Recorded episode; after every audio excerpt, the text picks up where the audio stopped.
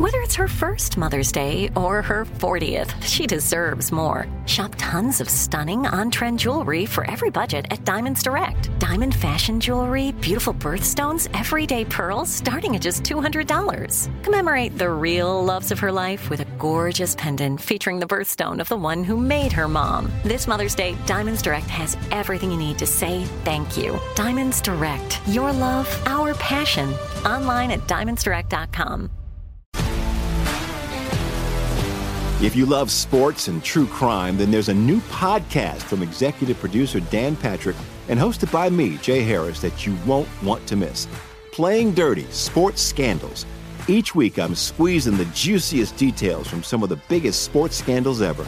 I'm talking Marcus Dixon, Olympic gymnastics, Cain Velasquez, salacious Super Bowl level scandals. Join me on the dark side of sports by listening to Playing Dirty Sports Scandals on the iHeartRadio app, Apple Podcasts, or wherever you get your podcasts. I'm Hannah Storm, and my new podcast, NBA DNA with Hannah Storm, chronicles my six decades in professional basketball. From growing up in the sport to becoming one of sports TV's first female broadcasters. Join me as I dig deep into the game's history, unearth some wild stories, and talk to my friends from the world of basketball, from Dr. J to Charles Barkley. It's been a wild ride, and now I get to take you with me. Listen to NBA DNA with Hannah Storm on the iHeartRadio app, Apple Podcasts, or wherever you get your podcasts.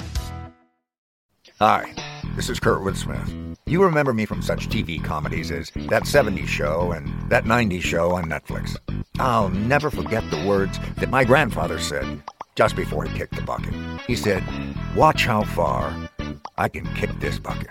People ask me where I get my dad jokes from. I tell them to listen to the Daily Dad Jokes podcast. Listen to Daily Dad Jokes every day on the iHeartRadio app, Apple Podcasts, or wherever you get your podcasts. Hi, I'm Molly Jong-Fast, and this is Fast Politics, where we discuss the top political headlines with some of today's best minds. And everyone was kung fu fighting in Congress today. We have such a great show for you. White House senior advisor Mitch Landrieu details how the Biden administration is rebuilding America's infrastructure. Then we'll talk to Bolts magazine editor Daniel Nichanian about all of the off off year elections that you might have missed. Spoiler Democrats swept the judiciary in Pennsylvania. But first, we have Showtime's The Circus, John Heilemann. Welcome back to Fast Politics, John. Fast.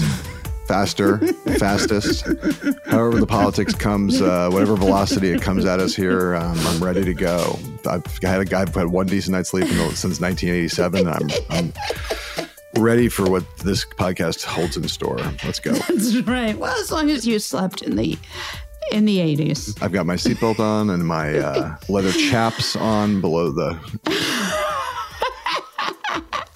All right, give me the TLDR. What is happening with John, with politics, with the world? What are you watching? What are you thinking about? What's on your mind? I love an interviewer who begins with, I have no real question here. Uh, the floor is yours.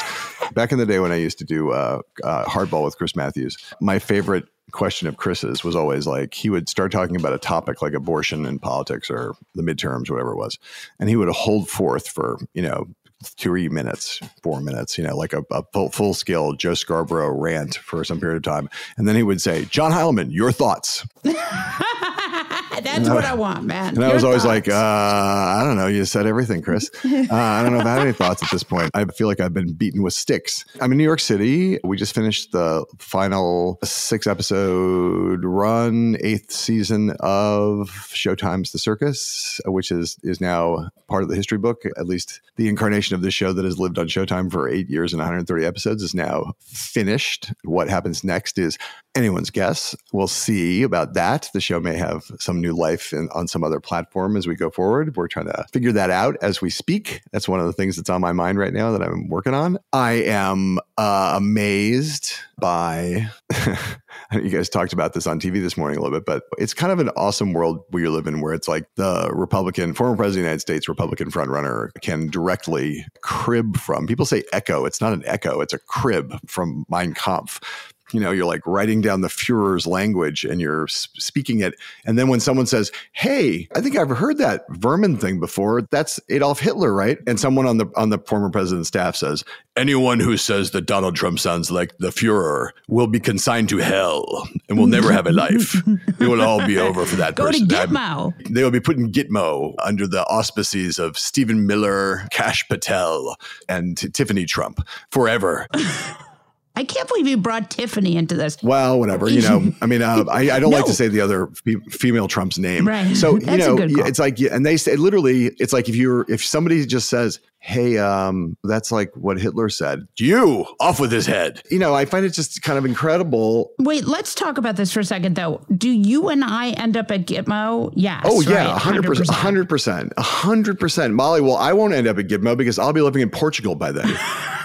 Yes, it'll just be me and Gitmo. I'm in the phase of Porto versus Lisbon at this point. Like I'm making those contingency plans because there's no doubt you know, it used to be like if you were on Nixon's enemies list, there was a chance they would audit you. And like, I feel like an, an, audit in the, if Trump gets reelected, you and I will be facing a lot worse than audits. Let's put it that way. It's, it's a cliche now. People say, you know, uh, you know, that whatever her name was used to say, take Trump seriously, but not literally. And you're just like, again, false binary, like take him seriously and take him literally because the, the people who are going to vote for him take him literally. And, and I think there's like a pattern recognition thing here. It's like, if you see enough stories where they talk about targeting their enemies in very direct ways, you start to be like, yeah, it seems like he's got that on his mind. It seems like that's what he wants to do, right? So yeah. I don't know. I'm not. I'm not going to take any chances with it. Yeah, I think that's probably a very depressing but good point. I will say, by the way, just in terms of like campaign strategy, I was just talking to my friend Mark McKinnon, who you were on Morning Joe with this morning, and I'm like, you know, Mark, when you worked on the Bush campaign, you were able to destroy John Kerry's candidacy by quoting him saying, "I voted for it before I voted against it," and and now it's like,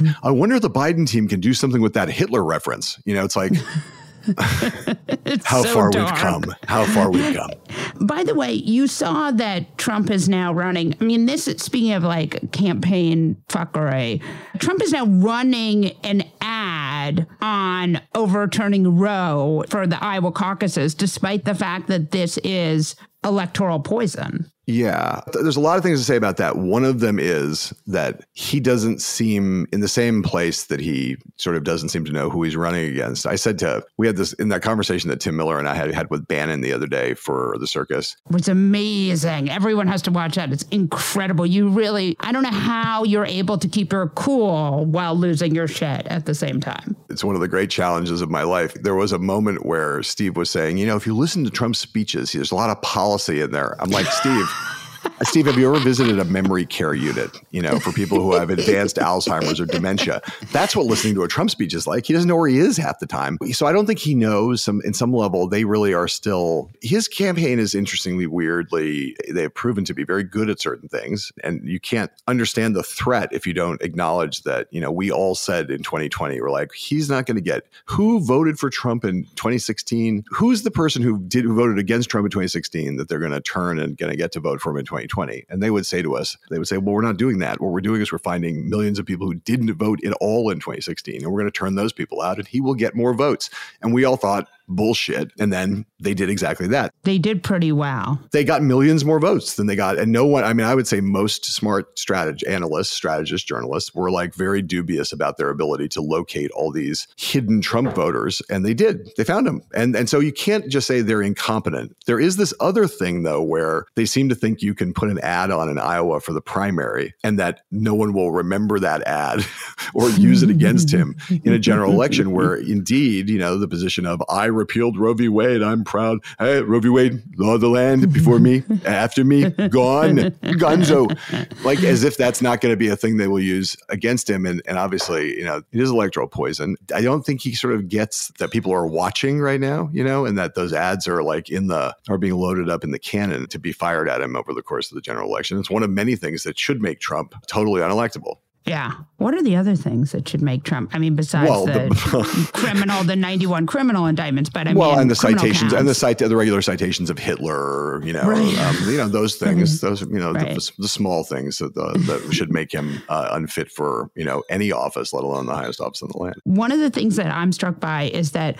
it seems to me like Republicans made a Faustian bargain in 2015 with Trump, and they said we're going to touch the fourth rail, we're going to embrace racism, we're going to embrace the things we pretended to hate before or pretended not to embrace, but quietly dog whistled to. And one of those things is anti choice, right? They always sort of kept moderated enough, right, with Roe so that there was a, cha- you know, who even knew? And I think one of the things that worked for Trump was that he was such a Rorschach. He had no voting record. You could say he was, some people could say to themselves, well, he's an evangelical now. And other people could say, well, he's a liberal because he's from New York and used to be a Democrat. Now they have this rightward flank that is so used to being appeased and given things they want. You can't backpedal. I mean, that crew wants a federal abortion ban. Yeah. I mean, look, I think you would add one thing to the list with Trump, which is that, you know, not only was he a New Yorker and not only had he given money to Democrats, not only has he, had he voted as a Democrat in those times, everyone you knew just assumed that he'd paid for at least a couple dozen abortions over the right. course of his life, right? right? I mean, uh, that, that he was functionally pro-choice, even if he hadn't given the matter any serious uh, spiritual or moral uh, consideration. And whenever I use the word spiritual or moral consideration next to Donald Trump, it like feels like I'm talking about like my dog in calculus. You know, it's like, right. you know, like, I'm like, really?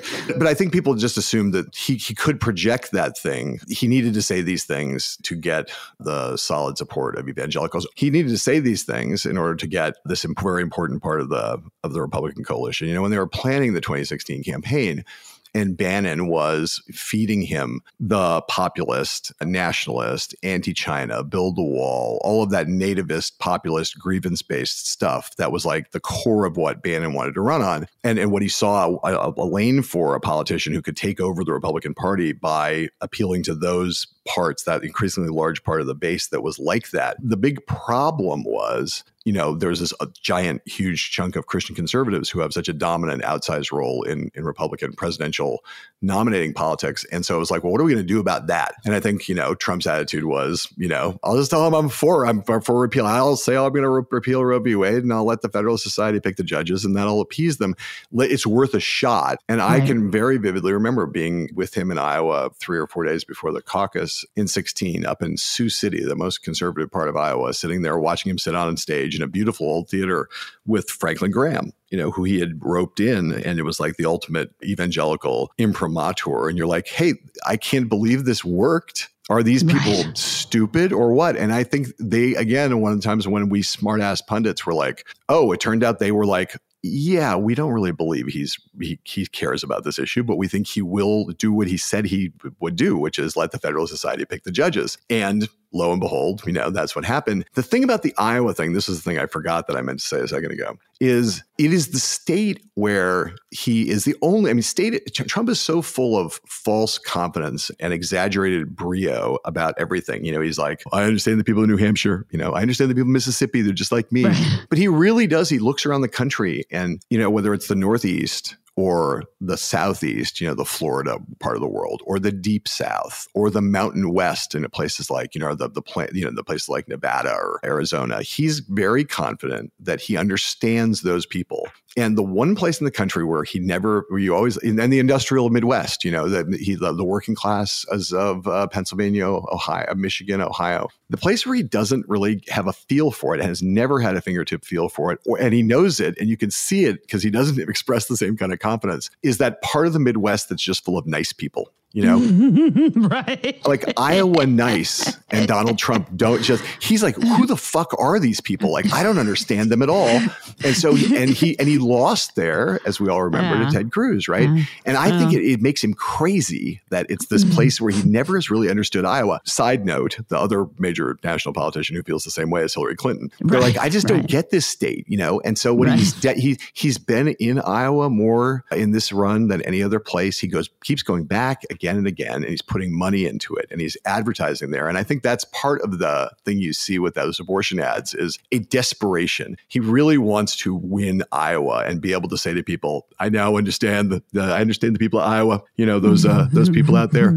I understand the what are they called? The Cornhuskers? No, wait, that's Nebraska. Right. It's like he just really needs Iowa to feel like psychically complete, like he has full dominance of America. So he's just willing to do whatever, even if it makes no strategic sense whatsoever. Right. And I think that's right because the truth is there's no one even close to him in the polls. That's right. You know, but you know, like I said, you know, this is the thing with politicians is that they get a thing in their craw. He is just he looks at Iowa and thinks, you know, I am not going to let that happen again. I'm not going to let this campaign start with a loss. And you know, maybe all the numbers you see like what's going to happen if any one of these people drop out. He's the the thing with Trump is in Iowa, he is the second choice of almost everybody who's not with him on the first choice. So it's like if DeSantis drops out, what happens? Most of most of the DeSantis supporters move to Trump. If Haley drops out, same thing. I don't think he's going to lose in Iowa, but he's haunted clearly by the fact that Fat Dracula beat him in uh, in 2016. Yeah, Ted Cruz. Fat Draculas will always be my favorite thing for, for him. If, if, if, it's the only place where, I mean, Lion Ted was really good, but Fat Dracula is better. Yeah, that's incredible. I mean, I always thought of him as Fat Wolverine, but Fat Dracula is a hundred times better yeah. because ultimately he really is Dracula. He does want to suck your blood. He wants to have, he wants yes. to say, if I could do a Ted Cruz accent, I would say, I want to suck your blood. That's what it's all about. and he leaves the dog alone, which is unforgivable. So, by the way, you have a lot of experience with this. Notice how I'm not saying you're old because you're not. Oh, oh, I'm old, Molly. I'm oh. old. I'm ancient, but barely ambulatory at this point. In the House, we have this very religious guy with a lot as the Speaker of the House now, Mike Johnson. He is hurtling towards the shutdown right before Thanksgiving. I mean, do you think this will reflect, or you think all of this will be in the rear view by 24 and no one will care? I think it will reflect the whole debacle by which we got this speaker. I think is a thing that will leave, and and what it's obviously going to lead to, which is an enormous amount of incompetence and miscalculation and stupidity over the course of the next nine months.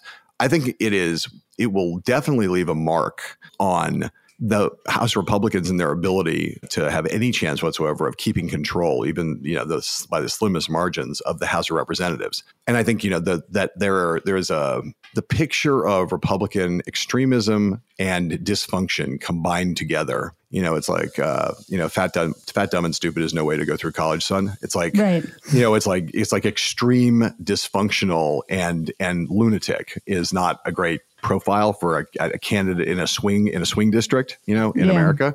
I think all of that will will adhere. And I think if they shut the government down, you know, this speaker clearly wants to shut the government down. Like yeah. that's the the funny thing about this is that it's like, will Mike Johnson come up with a clever plan to keep the government open? It's like deep in his heart, the guy's like, shut this shit down. And I think will that that will hurt Republicans. I think Republicans are doomed in the House anyway, but I think it will further doom them. Um, do I think it will play in the presidential thing? I don't really because I, I, don't. I think Trump is sui generis. You know, you can try to make some attenuated argument about you know Bannon and Gaetz and them being Trumpy, and like you know they are obviously, but I don't think anybody who is seriously contemplating a vote between Joe Biden and, and Donald Trump is going to be like, hey, the reason to vote against Trump is because of you know I'm on the fence here about these two, but like Mike Johnson is what I'm going to is going to be the killer, the dagger to Trump's heart. I just don't see that as being like the decisive vote, the decisive factor.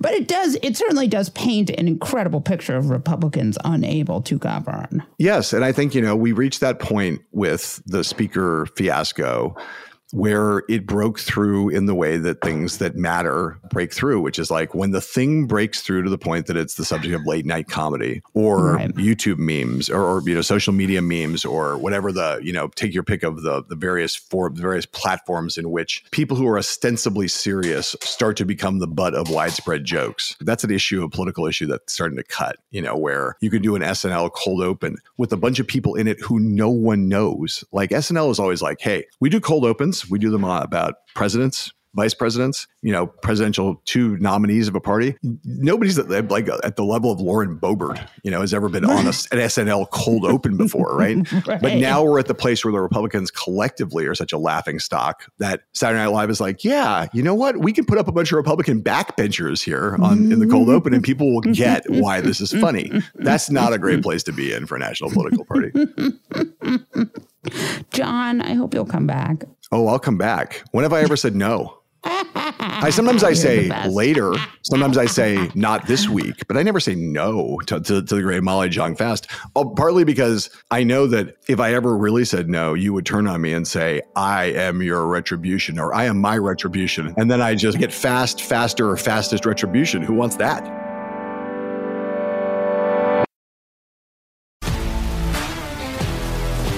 If you love sports and true crime, then there's a new podcast from executive producer Dan Patrick and hosted by me, Jay Harris, that you won't want to miss.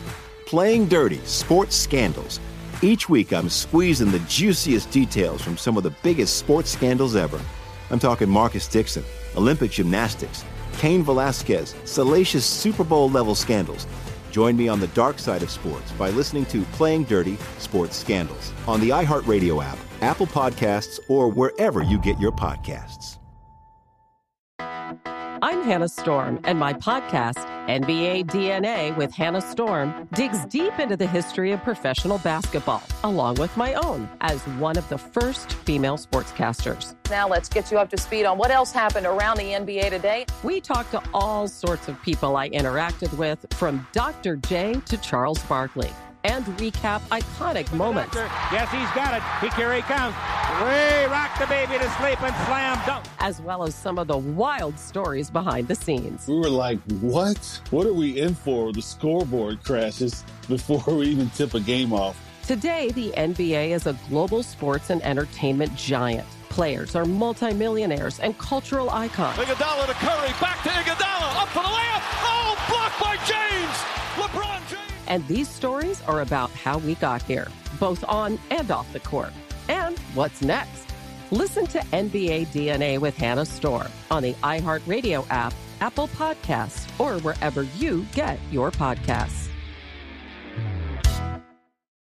More Than a Movie is back with season two of the award winning film podcast, and this time with a lot more movies. I'm your host, Alex Fumero, and each week I'm going to talk to the people behind some of my favorite movies. From The Godfather, Andy Garcia. He has the smarts of Vito, the temper of Sonny, the warmth of Fredo, and the coldness of Michael. To the OG Spy Kid, Alexa Penavega. You had Carla Gugino, who's the coolest mom ever. You had Antonio, who's handsome, amazing, charismatic. And then Carmen and Junie. I felt like a lot of other kids felt like this could be me to the legend behind La Bamba, Lou Diamond Phillips. When I walked in, I didn't think I had a shot at Richie because John Stamos's picture was already up on the wall.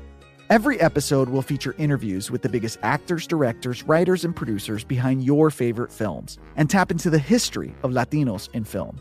Listen to More Than a Movie as part of the My Cultura Podcast Network, available on the iHeartRadio app, Apple Podcasts, or wherever you get your podcasts. Jon Stewart is back in the host chair at The Daily Show, which means he's also back in our ears on The Daily Show Ears Edition podcast. The Daily Show podcast has everything you need to stay on top of today's news and pop culture. You get hilarious, satirical takes on entertainment, politics, sports, and more from John and the team of correspondents and contributors. The podcast also has content you can't get anywhere else, like extended interviews and a roundup of the weekly headlines. Listen to The Daily Show, Ears Edition, on the iHeartRadio app, Apple Podcast, or wherever you get your podcasts. Mitch Landrieu is a White House senior advisor and the former mayor of New Orleans. Welcome back to Fast Politics. Mitch Landrieu, where you at, baby? people are not going to understand that. Even better. If you're from New Orleans, where you at? I'm doing great. Thank you for asking. it's a year since you became senior advisor and infrastructure coordinator at the White House. No, ma'am. I don't want to start off on the wrong foot, but it's been two years. two years. It's two years. I, I don't understand why you're trying to short me. I'm two years. Uh, so explain to us what that looks like. Oh, it's just it's been so unbelievable. You know, when I was had the joy of being the mayor of New Orleans during maybe the most difficult time in the history of the country, we had to rebuild the city and it was really hard, but we did it. And it was a soulful, wonderful experience that I learned a lot of lessons from. So when the president called me and said, Hey, would you come up here and help rebuild the country? I was like, I'm all in. But, you know, you're kind of starting off from scratch because the country hasn't done this in a long, long time. And I mean like Franklin Delano Roosevelt long or Eisenhower long or rural electrification long. So it's a daunting task. And most people, A, didn't think it was going to happen, and B, thought that if the bill passed, that we couldn't get anything done. So here we are two years later. We're bringing receipts, chapter, verse, date, time, place. We have 40,000 projects that are under uh, some level of formation right now in all 50 states, in 4,500 communities, and the territories and DC. And so when the president said, Hey, look, I have an idea, I have a vision for how you make America strong, both at home and abroad, the way you do that is invest in the American people and you invest in real things that people need every day to make their lives better. That's what the idea was. And so, as a consequence, we passed this piece of legislation, which, along, by the way, with the CHIPS Act, the Inflation Reduction Act, the American Rescue Plan, are creating, I don't know, we we're up to past 14 million jobs now, 800,000 manufacturing jobs, another 600,000 construction jobs, people back to work, making good money. And we're rebuilding communities, roads, bridges, airports, ports, waterways, high speed internet, clean air, safe water. So I know what you guys have been up to because I listen to C SPAN. But for the people who don't listen to C SPAN, last week was a big week for trains. Let's talk about trains. Well, if you live on the Northeast Corridor, uh, this is something that you know very, very well. And by the way, the only way that I can start off talking about trains is to say that the President of the United States is a train guy. People know should know his story fairly well that when he was 29, he was elected to the United States Senate. There was a incredible tragedy in his family. His wife was killed in a car accident. He traveled back and forth on Amtrak home at night to take care of his two younger sons and essentially did that pretty much every day he was in the Senate until he became vice president. That is a familiar experience traveling on the Northeast Corridor from Washington, D.C. to Boston. And last week, the president announced $16.4 billion, which is just a piece of the investments we're making to try to have world class rail in the United States of America. So if you live anywhere along the Northeast Corridor, all the way from Boston down to Washington, D.C., the Frederick Douglass Tunnel in Baltimore, the Susquehanna Bridge, there are 13 bridges in that area that are over 100 years old that are going to get replaced. Um, everybody knows what the choke points are in New York around the Hudson Tunnel and the Gateway Project, $11 billion invested And finally fixing that really difficult situation that, by the way, is still suffering from some kind of saltwater intrusion from Sandy. A lot of investments there to make people's lives better. Um, and then, of course, the huge numbers more than that. High speed internet's critically important. I just got off a call uh, with the majority leader about 200 jobs that are being created in Syracuse by a company called PPC that is going to start making fiber optic cable there. And we have examples like that all over the country in every one of the different kinds of investments that are being made. Everybody now knows, by the way, how beautiful it looks to have a great airport. LaGuardia is just throwing it, knocking it out the park. That is what the future looks like for aviation in America, and we're investing in airports all over the country. What does this mean for me when I take my Acela? Will my Acela be faster? Like, how will this affect me? It's an excellent question, and how it affects me. That's pretty much what American citizens ask about. Well, what's this really mean to me? Not the macro sense, but in the micro sense. Essentially, uh, there are a couple of things going on. You know, Amtrak is a big player in the space along the Northeast Corridor. They have been given a substantial amount of money to do a number of different things. One of them is to buy and have manufactured in the United States new train sets. Those are the cars that everybody rides on with the engine that moves you from place to place. And so those are in the process of being constructed as we speak. I think that we have uh, are going to purchase over a thousand new train cars that have to be manufactured that are going to be much closer to being net zero uh, than the ones that we have right now. The second thing that they are trying to do is along that entire Northeast corridor, they're trying to, as best as they can, find out uh, where they can straighten some of the tracks without impeding on people's homes or businesses unnecessarily so that the trains can actually go faster. And then the trains themselves will do that. On top of that, they are going to hopefully retrofit a lot of the stations that people have to use to make them uh, handicap accessible. The other day, out for example, I was in Wilmington, Delaware, cutting the ribbon on a new train station reproduction project where folks used to have to carry their bags up and down stairs and folks that had physical challenges couldn't move. That's all been, you know, fixed. And that's going to happen across the Northeast corridor. So the experience should get safer, it should get faster, it should get better, it should be more climate friendly. On top of that, outside of the Northeast corridor, which I know that you're equally concerned oh, about. Yes, equally. If you were in the southern part of the United States of America, where I'm from, I went there once. Yeah, That's like not Florida, right? Or you ha- yeah, exactly. Or you happen to be on the West Coast, or you happen to be someplace in between. There are um, opportunities to create a really high speed rail that that is going to mirror maybe what you see in Japan or in China. And there are a lot of different proposals across the country that we're considering that way as well. Could that actually happen? I mean, is that a real thing that could actually happen? It can happen from New York to Los Angeles. It can happen from uh, Vegas to Los Angeles. It can happen from San Francisco to Los Angeles. It can happen, for example, maybe one day between Georgia and North Carolina. You know, wow. I think you have regional things that look like that. It just depends on, at the end of the day, how much you want to invest to get us from here to there. But I don't think there's any doubt See, I'm from, I'm from New Orleans. We don't really have high speed rail, and we don't. We've got some Amtrak, but not the way that you guys in the Northeast live on this. And it just turns out that I think 800,000 folks travel every day on the Northeast corridor, and you wouldn't even yeah. think about necessarily taking a car or taking a plane. The president's yeah. like, look, we got to make this faster, better, and easier for everybody, which is what the goal is. So for the first time in the really in the last 50, 60 years, the president was able to get this money in place. We're trying to get it down to the ground, which the president announced the other day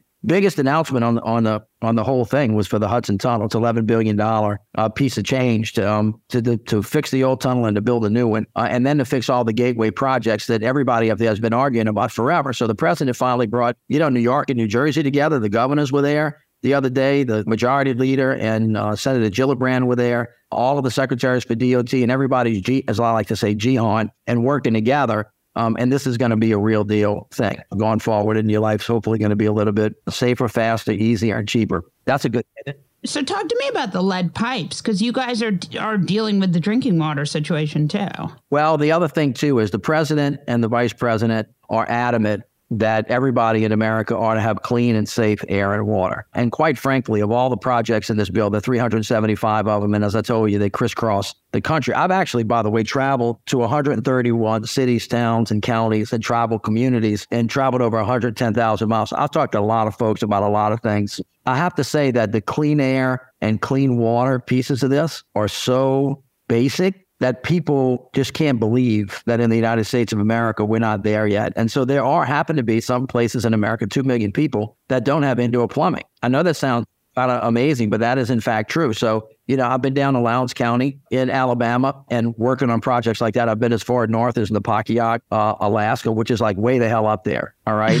um, tribal community. That's the best way I can Wait, describe it. How do you even get there, by the way? By boat. Oh, wow. No, it's insane. I mean, you fly, and then when you get in Anchorage, you're like, okay, well, I got to get up there. And they're like, well, let's put you in a little bitty plane. And then the plane lands on a dirt runway. And then I'm like, are we there yet? And they're like, no, you got to get in a boat. And I'm like, oh man. and it's cold when you get up there, right? Well, it wasn't. I went I went when it wasn't cold because I'm smart. but it was wonderful. And we met we met the tribal community up there. And of course, the point here is that nobody is too far away for the president, whether it's in the Black Belt or whether it's down in the Delta or whether it's in a tribal community in northern Alaska, which, by the way, you can actually see Russia from. That's true, actually. I feel like you're stealing somebody else's shtick here. I'm just saying, I'm, when I was there, I felt bad because I thought that was a joke, but it actually turns out to be close. So, in any event, the ability to get clean air and clean water to people is critically important. Now, we know about this a lot in the country because of what happened in Flint, Michigan, which, by the way, they're all new piping in Flint, Michigan. That project is complete, thank God. It took way too long. But um, the president and the vice president were able to put in this bill $15 billion to help eradicate all the lead pipes in America. And, I, and we're well on the way working with cities and states to get this done. We have 1,200 drinking and wastewater projects uh, including funding to replace hundreds of thousands of lead service lines. So we're on track. But again, this is a hard thing. And, and, by the way, it's done by cities and counties. Federal government's not doing this work. This money gets pushed down to the states, it gets pushed down to the mayors, and they have to do the work. And they're in the process of, of doing it as we speak. So interesting. Yeah, it's, it's crazy. It's a lot of work. Let's go to broadband. When you live through COVID, if you didn't understand it before, you understand it now that and nothing happening if you don't have access to knowledge. And the access to knowledge is through internet. And the president made a commitment to make sure that everybody in America, stressing everybody,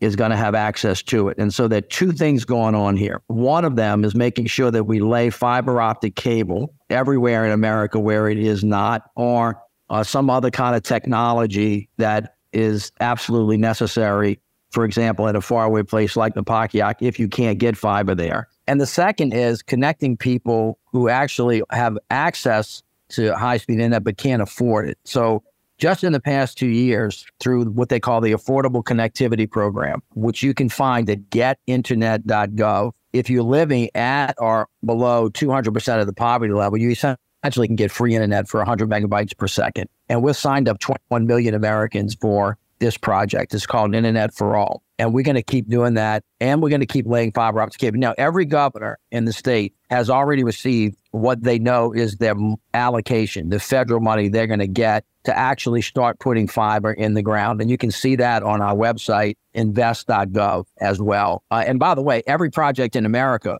is on that website. If you want to find out what a project is, go on. There's a map. It's got a bunch of dots on it. It looks like a Seurat painting. You can just push the dot and the project will come up and you can tell how much it is, where it is. And we did that for transparency for the taxpayers of America. You know, the governors are in the process of submitting their plans to us about where they're going to lay it. We're going to say yes, they're going to get to work. But there's already been billions of dollars that have been sent to the states through the Department of Agriculture and the Department of Treasury to start a lot of this work. And as I said, just today, like 10 minutes ago, I just got off of a press call with Senator Schumer about a company in Syracuse that's going to manufacture the stuff that you need to put to build fiber so you can put it in the ground. It's going to create uh, 500 plus jobs, which was one of the points of all of this stuff anyway, not just to give people better roads and bridges and airports and ports, which are all critical, but to build them in a way that created lots of high paying jobs so people could build generational wealth have some dignity in their life. And by the way, use products that are made in America so we can rebuild communities that have gotten burnt out from offshore. That was President Biden's vision. And the truth of the matter is, he's bringing receipts. There have been lots of people that have been in public office, some of them that sat in the White House that said they did things that they didn't do, took credit for stuff that they didn't. And this president can bring you receipts uh, in chapter and verse. And instead of just talking about an infrastructure week, we're actually in the midst of a massive rebuilding that's going to be an infrastructure decade. Tell me what project are you the sort of most excited about? Or what is a project that we don't know about that we should know about? Well, first of all, I wouldn't be doing my job if you didn't know about it. But the big cathedral projects, the Brent Spence Bridge is a massive bridge that connects Ohio and Kentucky, two red states, by the way, that carries about 3% of the nation's gross domestic product on any given day, moving goods from ships to shelves. That project is a really big project that is pretty symbolic of what the whole thing is we're doing. I don't need to tell you about the symbolism of a bridge, but it actually connects people and then it spiritually connects people as well. We put a billion dollars into the restoration of the Great Lakes. So if you live anywhere in or around that, you understand the significance of that. A billion dollars into the Everglades, the biggest project really is one in New York in the Hudson Tunnel. That's the big one. That's the one that is going to touch more people than any singular project in the country. We're rebuilding the Frederick Douglass Bridge. So if you're coming from New York into Washington, D.C., and you know you're kind of heading towards Baltimore, that train slows down to 30 miles an hour. Yes, I have some experience with that. Well, here you go. Here's how it's going to improve your life. You're going to have to do your homework faster because that train's going to go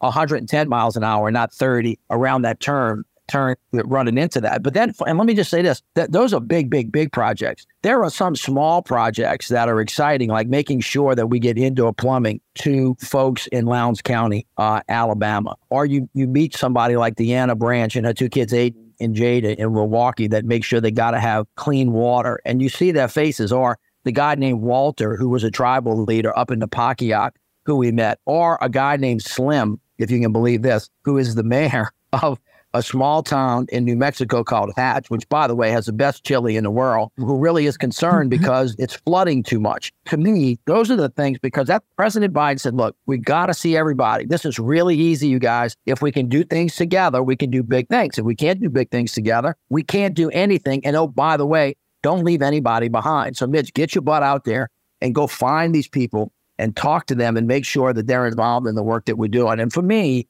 that's been the most uplifting part of this entire process. What do things look like now from this point on? Is it just watching these things get finished? No, no, no, no. You got to, first of all, remember when we started, I said we haven't done something this big in a long, long time. And so, from my perspective as a mayor, which is a more of a not what you want to do, but how to do stuff job, kind of where the pedal hits the metal or the rubber hits the road. You got to get stuff done.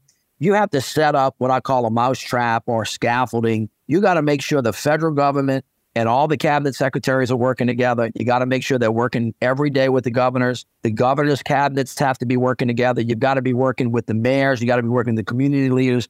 That takes a lot of work. If you ever raised a lot of kids, you kind of understand what I'm saying here, where you got to get everybody dressed at the same time because we're all going to school. Because I got five kids and I had four of them in different schools, and you got to know what you're on and what you're doing, or you lose a kid, like in the burger parking lot. That's not a good thing. Yes, I have some experience with this. So, so in other words, if you can think about how to herd cats, you have to do that every day, all day to make sure one of the kids doesn't run in the street. All right. So you can put some technical language around all of that, but it's about what I call horizontal and vertical integration across federal, state, and local authorities, both horizontally and vertically. And that is the team of people that have to get stuff done. And if they're not communicating, collaborating, coordinating every day, then you're not, nothing's happened. So that's important. We do that every day. It's like running drills, running stadium steps. We work on that. The second part is, okay, well, if that team's ready to go, they got, they can't do anything if they don't have the money. So you got to get the money out the door. And in order to do this in a transparent way, where we do these projects on time, on task, on budget with no waste, fraud, and abuse, you got to make sure that the applications are good, that they're smart, that if you give these folks money, they'll actually be able to make it happen. Then you got to get the money to them. And the money gets to them in two ways. Some of the money goes straight to the governors, and then some of the money you have to apply for that goes to the mayors and the county executives. So you got to run that whole process. And then the third thing you got to do is what you and I are doing today, which is telling people about it so they know it's coming. They can kind of check on how we're doing kick us in the butt when we're not doing it the right way, demand that we go faster. And then when it looks good, say, oh my God, I love that. Can we have more of it? And so that's it. And so that requires nurturing every day. I do think that we are organizationally in a much better place. The country is going to learning now how to build big things again. We have to prove it to people because nobody right. believed that we could do it. And I'm just really hopeful that as we go forward in the country, remember, we only in this two years. It takes a long time to build a strong foundation that can't ever be reversed. And so we're in the early stages of that and a lot more work to do. And we're at the point where, as my grandma would say, she would say it needs a lot of elbow grease. You got to work it. I call it the hard work of governing well and demanding that people get off of their high horse and quit arguing about extremes and get focused on the thing that we all care about, which is a road, filling the damn pothole, getting home as fast as we can so we can do homework with our kids and do the things that people need to do in a way that makes our lives easier. And that's what the presidents wanted to do from the beginning. Mitch Landrieu, thank you. Thank you. Molly, thank you for everything. I appreciate it. You take care. You too.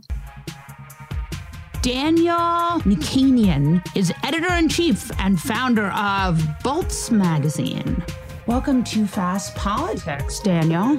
Thank you so much. You are here because you are the editor of this very good magazine called Bolts. It does local elections, but on a micro level. Is that fair? Yeah, I think the, the goal is to connect these local in the weeds elections with all the issues that readers, voters would care about and would look at Washington for usually. But in fact, it's also happening, you know, at the county level, at the municipal level. Yeah.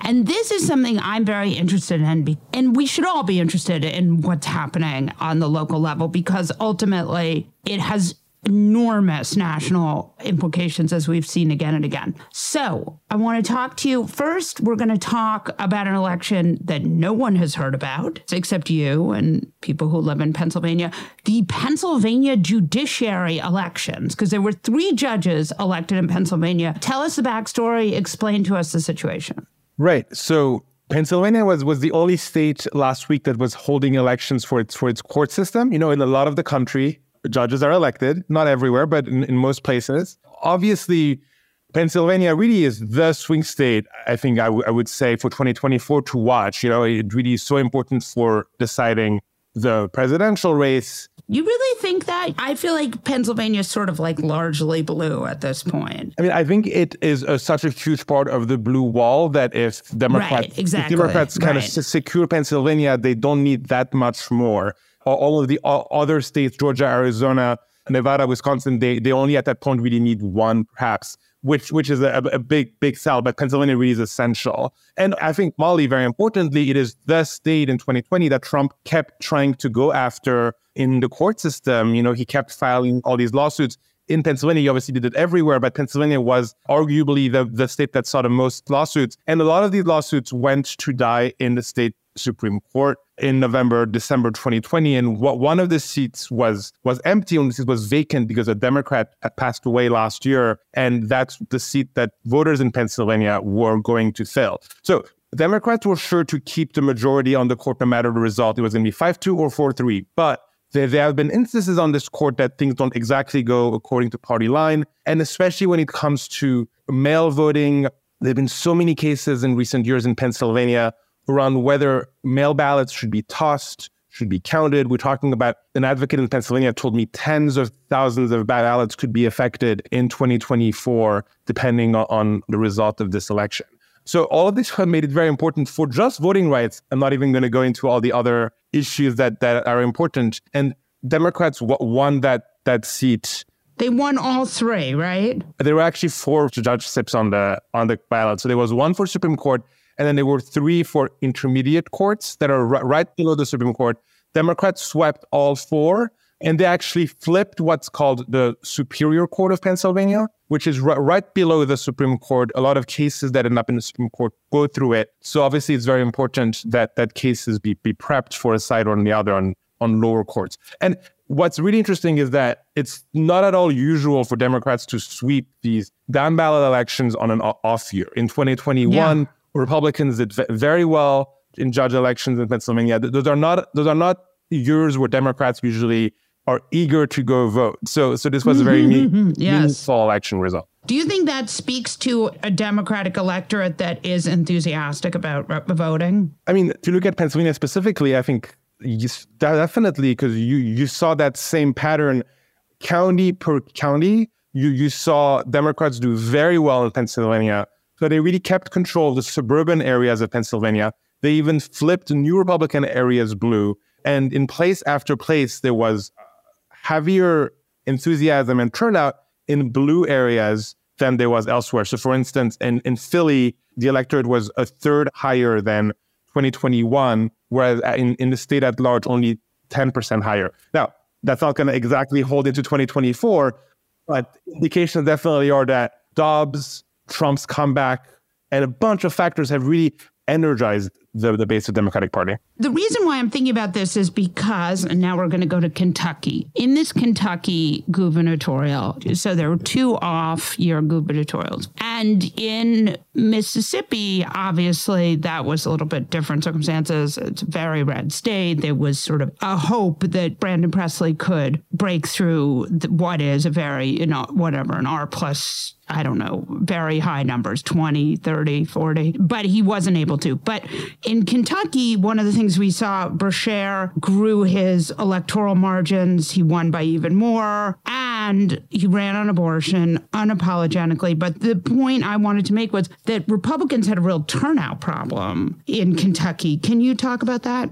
We saw the same pattern in Kentucky as we saw in, in other states I was just discussing. Republican parts of the state just didn't turn out as much as they should have for the Republican to have to have a strong chance. You know, one one a little addendum to this as well in Kentucky is that the the governor of Kentucky, who's a Democrat, when he came into office in 2019, he did a couple of things. One, he signed an executive order that restored the voting rights of about five percent of residents of the state. Just got their voting rights back just like that with one one stroke of the pen of the governor. And there was a lot of efforts by organizers this year by, by, by people who used to be in prison and, and have regained their rights to reach out to people, inform people, and get them to turn out as well. Um, and the other other is that there, there was a, an alliance between the governor Beshear and the Republican and, and some Republicans to make it easier to vote by mail, to make right. it easier to vote in some ways. And, you know, that there were efforts done by Democrats with some alliance with centrist Republicans to make it easier to vote. So it's a little too early to tell, you know, what produced what effect last week. But those, those things aren't random. There were definitely efforts by Democrats, even in a state like Kentucky, which is very difficult for them, to make voting voting easier last week. Yeah, and that's a really interesting situation because you really do have a red state with a governor who grew his margins and also ran on choice. Let's look at Virginia because Virginia is so interesting to me. My opinion was I was very worried about Virginia because I had seen, you know, Virginia is a purple state. It's maybe getting a little bit more blue, but I really thought Youngkin, he puts on that vest He says some stuff that sounds like a moderate. Remember that 15 week ban had been very well tested, right? Like this guy sticks to his talking points. He's not like Trump. He goes out there, he says, I'm, you know, give me the legislature and I will enact this very well polled 15 week abortion ban, which was really made in a lab to appeal to moderates. And he couldn't do it. If anything, he lost the other chamber. Talk to me about that. No, I mean, you're absolutely right that Governor Youngkin put a huge effort into recruiting into this new vision of the Republican Party that he thought he was building on the backs of like very conservative policies. Like he went out and said, that he will introduce new restrictions on abortions and was hoping that that message would make him seem like a centrist, which is a, a bit odd and, and didn't work at the polls um, because it was it was odd. He, he was going out and saying actively, I'm going to make abortion an issue. If, if you give me power, I'm going to introduce new restrictions. But that's a compromise position. So obviously there was something here that didn't quite add up. But you're right, that It was it was very suspenseful. Right, exactly. At least like he's a little bit disciplined, whereas Republicans usually have like Trump, who's no, definitely. But I think one one thing that's important to remember is that his own election in 2021, the the story behind it and was that there was a lot of anger around schools and, and right, parental right, right, choice in 2021. Really peak COVID education fuckery there was this idea by Youngkin that the culture wars are going to help him, which actually we saw not, not just so Republicans failed to flip the state Senate, they actually lost the state House in Virginia. But we also saw similar results if you go further down, where school board elections did not go well for conservatives last week in Virginia. They, they were trying to overtake a bunch of suburban school boards, really increase the presence of Moms for Liberty, book bans, and all these issues that were supposed to have been central in 2021, and that also failed, you know. So I think if you combine the abortion result and the school board result, again, what we see the same thing as we saw in, in, in Pennsylvania, where the le- left side of the spectrum was there and did not want the book bans, did not want ab- ab- abortion restrictions, and showed that it itself is not going to sleep through these issues. Talk to me about Moms for Liberty because this is a fascinating little bit of fuckery.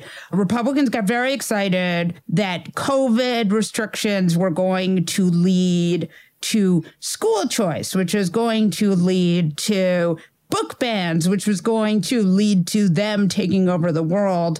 Moms for Liberty, you know, they sort of got the most crazy people they could find. It didn't work for them, did it? This is so important to to, to follow because Moms for Liberty has this sort of smart under the radar strategy for their purposes of going in at the last minute and endorsing candidates in the final weeks of an election. And it's very hard. There are so many elections for school board, Molly. We're talking about hundreds in the state. It seems like a nightmare, yeah, to keep track of. On a given day, there were hundreds in many states at once. It's very hard to keep track of, including for, for local media, because the candidates are very good at not necessarily saying what they think until there's like stealth last, endorsements at the last minute it's very misleading, right? The idea is I look normal, but then at the last minute they're like, "Yes, I'm crazy." And what we saw this year, unlike prior years, is there was much more effort on the other side against Moms for Liberty to put the spotlight on people before even they had a chance to to do their play. And what we saw in the result, obviously, you know, there's so many elections that, of course, conservatives won some school boards, they won some seats that are important. But overall, in so many states, the the slates for candidate for uh, conservative school board candidates did very poorly. And I think wherever you are listening to this, you you can go online and search for your own state. And you know, I, I was just yesterday reading articles on Kansas, on uh, Iowa. So not you know we we're not we're not talking about blue states here. We're talking about yeah. states where the cultural wars are supposed to be very important. And overall, conservative states did very poorly. I think the the epicenter of this was um, in suburban Philly. There were school boards that had already been overtaken by, by, by the right in recent years and that we're reading the headlines for policies on book bans, policies on transgender students, especially in Bucks County, which is a very large suburban county in Philly. The, these, these two school boards flipped back away from conservatives. So, you know, those are very important elections. We're talking about so many students who are going to be affected. I want you to talk for a minute about trans panic because this is an amazing thing that Republicans ran on. They basically decided that parents would, and again, this was based on some polling, which is why I think we should all remember that polls are not necessarily the best indicator. That parents really got upset if their kid was doing sports against a kid which they where they felt their gender was giving them an advantage and that they thought they could win elections on that and and they did not. Yeah you know i i was always kind of skeptical of that narrative because sort of the first big national moment where these issues you know captured the national imagination was a law in, in North Carolina about seven, eight years ago now. That was the, the bathroom bill. Yeah, it got a lot of attention. The, the, the governor lost the following year. Not to say that that is why he lost exclusively, but he really became the embodiment of that issue. There was a lot of business backlash at the time. A lot of businesses left the state, and that was definitely a big issue. And in a big, in a good year in 2016, that Republican governor lost the election. And I think we we saw the same. It's so easy to I think when the media expects that something is true, like when when you expect that there will be a, backlash against tra- tra- trans rights, or, or, when there will be a backlash against sort of reforms of, of criminal justice reforms, any example of that backlash then becomes confirmation bias. Yes, it becomes bias. It becomes gospel, and then it becomes used in every every story as oh, you know that that famous election. And I think that's sort of what, what we saw in 2021 around those issues, when in fact, what we're seeing, I think, in 2023, which is reassuring on the issue of trans rights, that it's not just that people are at best indifferent towards the rights of trans people, but there again, they were definitely organizing in, in the school board elections, people who came together, formed slates of candidates, campaigned in their communities on this issue and wanting to, to protect the, the rights of trans trans students. Look, there are a lot of dumb Republican issues, but this one happens to also be deeply cruel and evil. And so that's why I wanted to bring it up. Look, you know, the gas stoves also didn't work, but people aren't necessarily affected by an obsession with gas stoves the way that children are affected by being targeted by Republican politicians. With the new Speaker of the House, who has a, a very anti-gay agenda and anti-gay past, you know, at this point, the Republican Party is going to bring back anti-gay measures of, of, all sorts that really go beyond the trans rights and tra- trans Americans.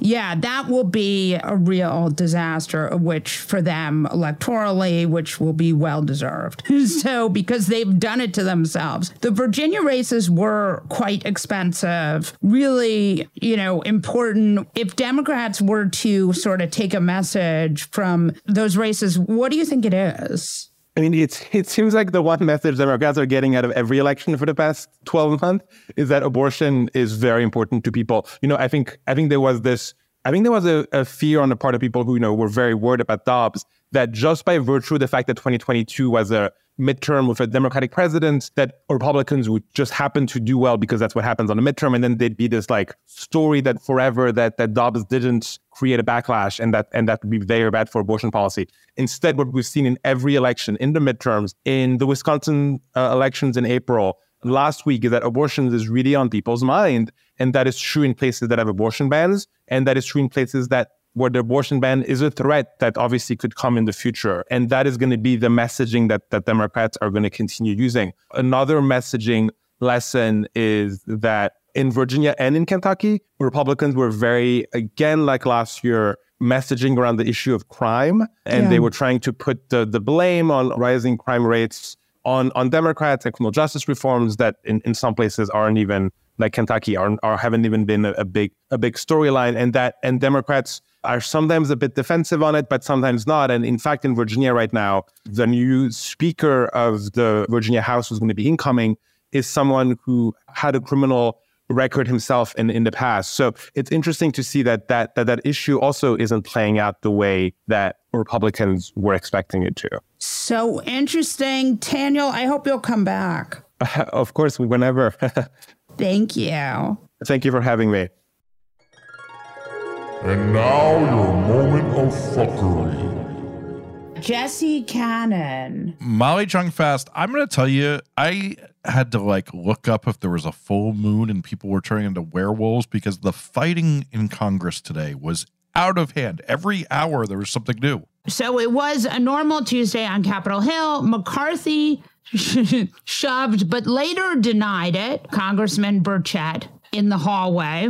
Senator Mullin, who was an MMA fighter, who knew, tried to fight Teamster President Sean O'Brien. Comer called Congressman Moskowitz a liar and a smurf. and then MTG said that Darrell Issa lacked male anatomy. Congratulations, Republicans. We were told that Trumpism doesn't scale. We were, in fact, wrong. That's it for this episode of Fast Politics. Tune in every Monday, Wednesday, and Friday to hear the best minds in politics make sense of all this chaos. If you enjoyed what you've heard, please send it to a friend and keep the conversation going. And again, thanks for listening.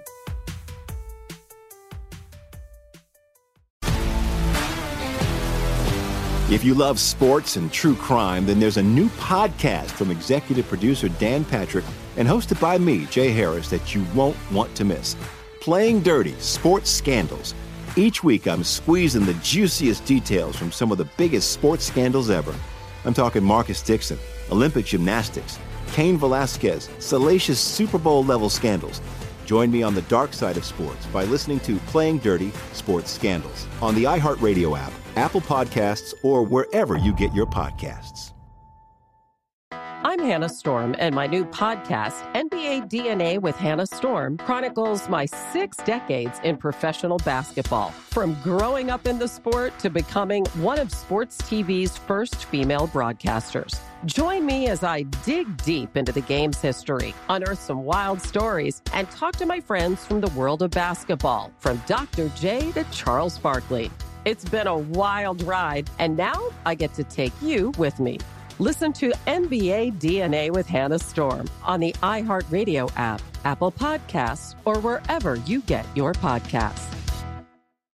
Hi, this is Kurtwood Smith. You remember me from such TV comedies as That 70s Show and That 90s Show on Netflix. I'll never forget the words that my grandfather said just before he kicked the bucket. He said, Watch how far I can kick this bucket. People ask me where I get my dad jokes from. I tell them to listen to the Daily Dad Jokes podcast. Listen to Daily Dad Jokes every day on the iHeartRadio app, Apple Podcasts, or wherever you get your podcasts. Jon Stewart is back in the host chair at The Daily Show, which means he's also back in our ears on The Daily Show Ears Edition podcast. Join late night legend Jon Stewart and the best news team for today's biggest headlines, exclusive extended interviews, and more. Now, this is a second term we can all get behind. Listen to The Daily Show Ears Edition on the iHeartRadio app, Apple Podcast, or wherever you get your podcasts.